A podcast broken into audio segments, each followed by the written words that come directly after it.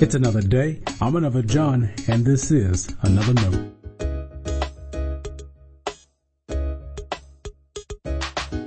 Today's edition of Another Note is titled A Deal Breaker. Our scripture reference today is Galatians chapter 5 verses 2 through 15. As always, may the Lord add his blessing to the reading and hearing of his holy word.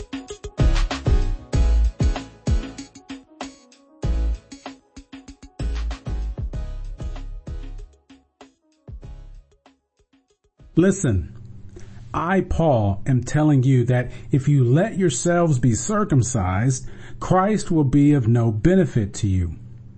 Once again, I testify to every man who lets himself be circumcised that he is obliged to obey the entire law. You who want to be justified by the law have cut yourselves off from Christ.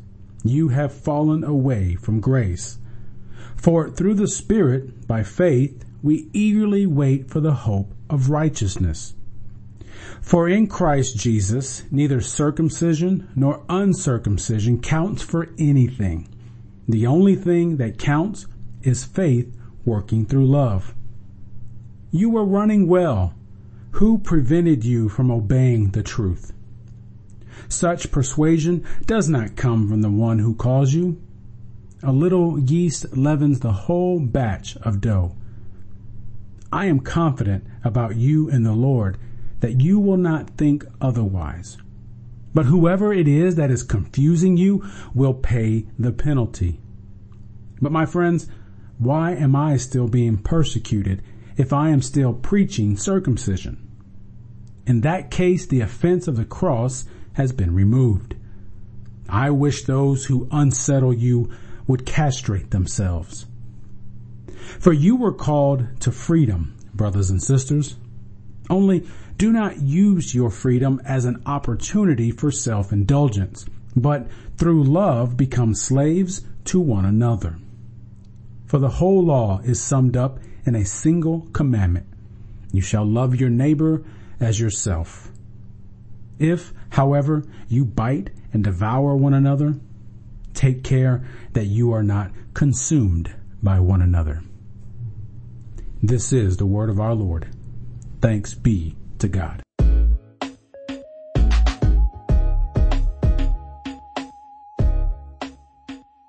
Sam Seaborn is a character in the political drama The West Wing. He's a lovable guy with an idealistic love for his country. He's also the White House communications director. In one episode, a potential love interest confronts him about a position paper he once wrote. She can't believe Sam's support for the issue at hand. This is not only a concern for her, it's a relationship deal breaker. It later comes out that Sam didn't write a position paper. Rather, it was opposition prep. Someone defended Sam and said, when we're gearing up for a debate, we have the smart guys take the other side. A good debate takes into consideration the other's viewpoint. Taking the other side is a way to better understand other ideas. Feels like lately we've been conditioned to automatically see opposing views as wrong or evil. Why? Because they're opposing. Someone who understands another's opinions can go beyond that. In doing so, two sides can figure out how to work together for the common good. Also, better understanding each other helps inform our personal opinions. Listen to me. I sound so idealistic. But I also appreciate another consequence of listening to one another. If I understand you more, there are fewer things I'm likely to argue about. That is, some things are not going to be worth arguing about. In fact, it might be that most things are not worth arguing about. Several weeks ago, One word enraged a multitude of people. U.S. Representative Emanuel Cleaver opened prayer for the new Congress in January.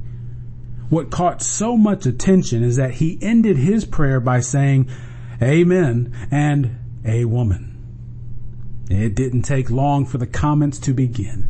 Millions of Latin experts explained what the word actually means. That's funny because it's an Aramaic word. When people learned Cleaver is a United Methodist pastor, they questioned his credentials. Pastors gave fiery Sunday morning sermons denouncing such a mockery, and on and on it's still going. You know how I reacted? I didn't. And I can think of two reasons why I didn't. First, I've made that same joke at least a few times. I've said a woman in different churches. When I did, people rolled their eyes because they know I'm always in search of the corniest dad joke. In those times, I wasn't the opposition. As such, no one ever questioned my faith or my theological education. You see how that works?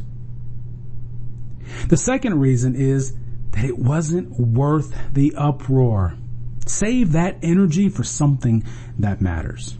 Yes, there are some things worth arguing about.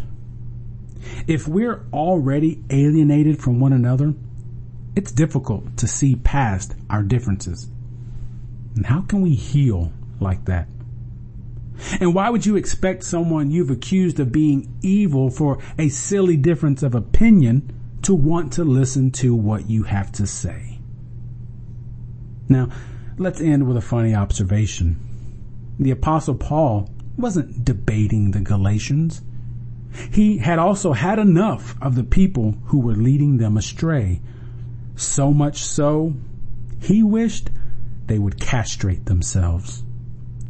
For Paul, the deal breaker was anything that discounted the grace of God.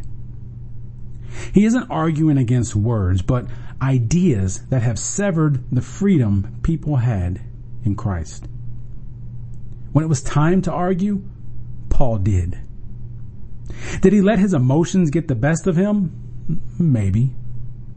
But at least he wasn't arguing about whether to host a church potluck or church pot blessing. Stay blessed.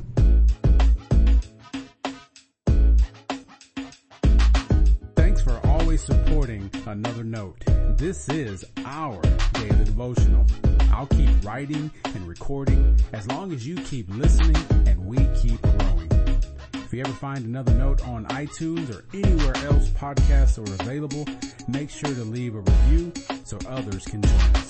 The easiest way to connect with me is online at anotherjohn.com. God be with you.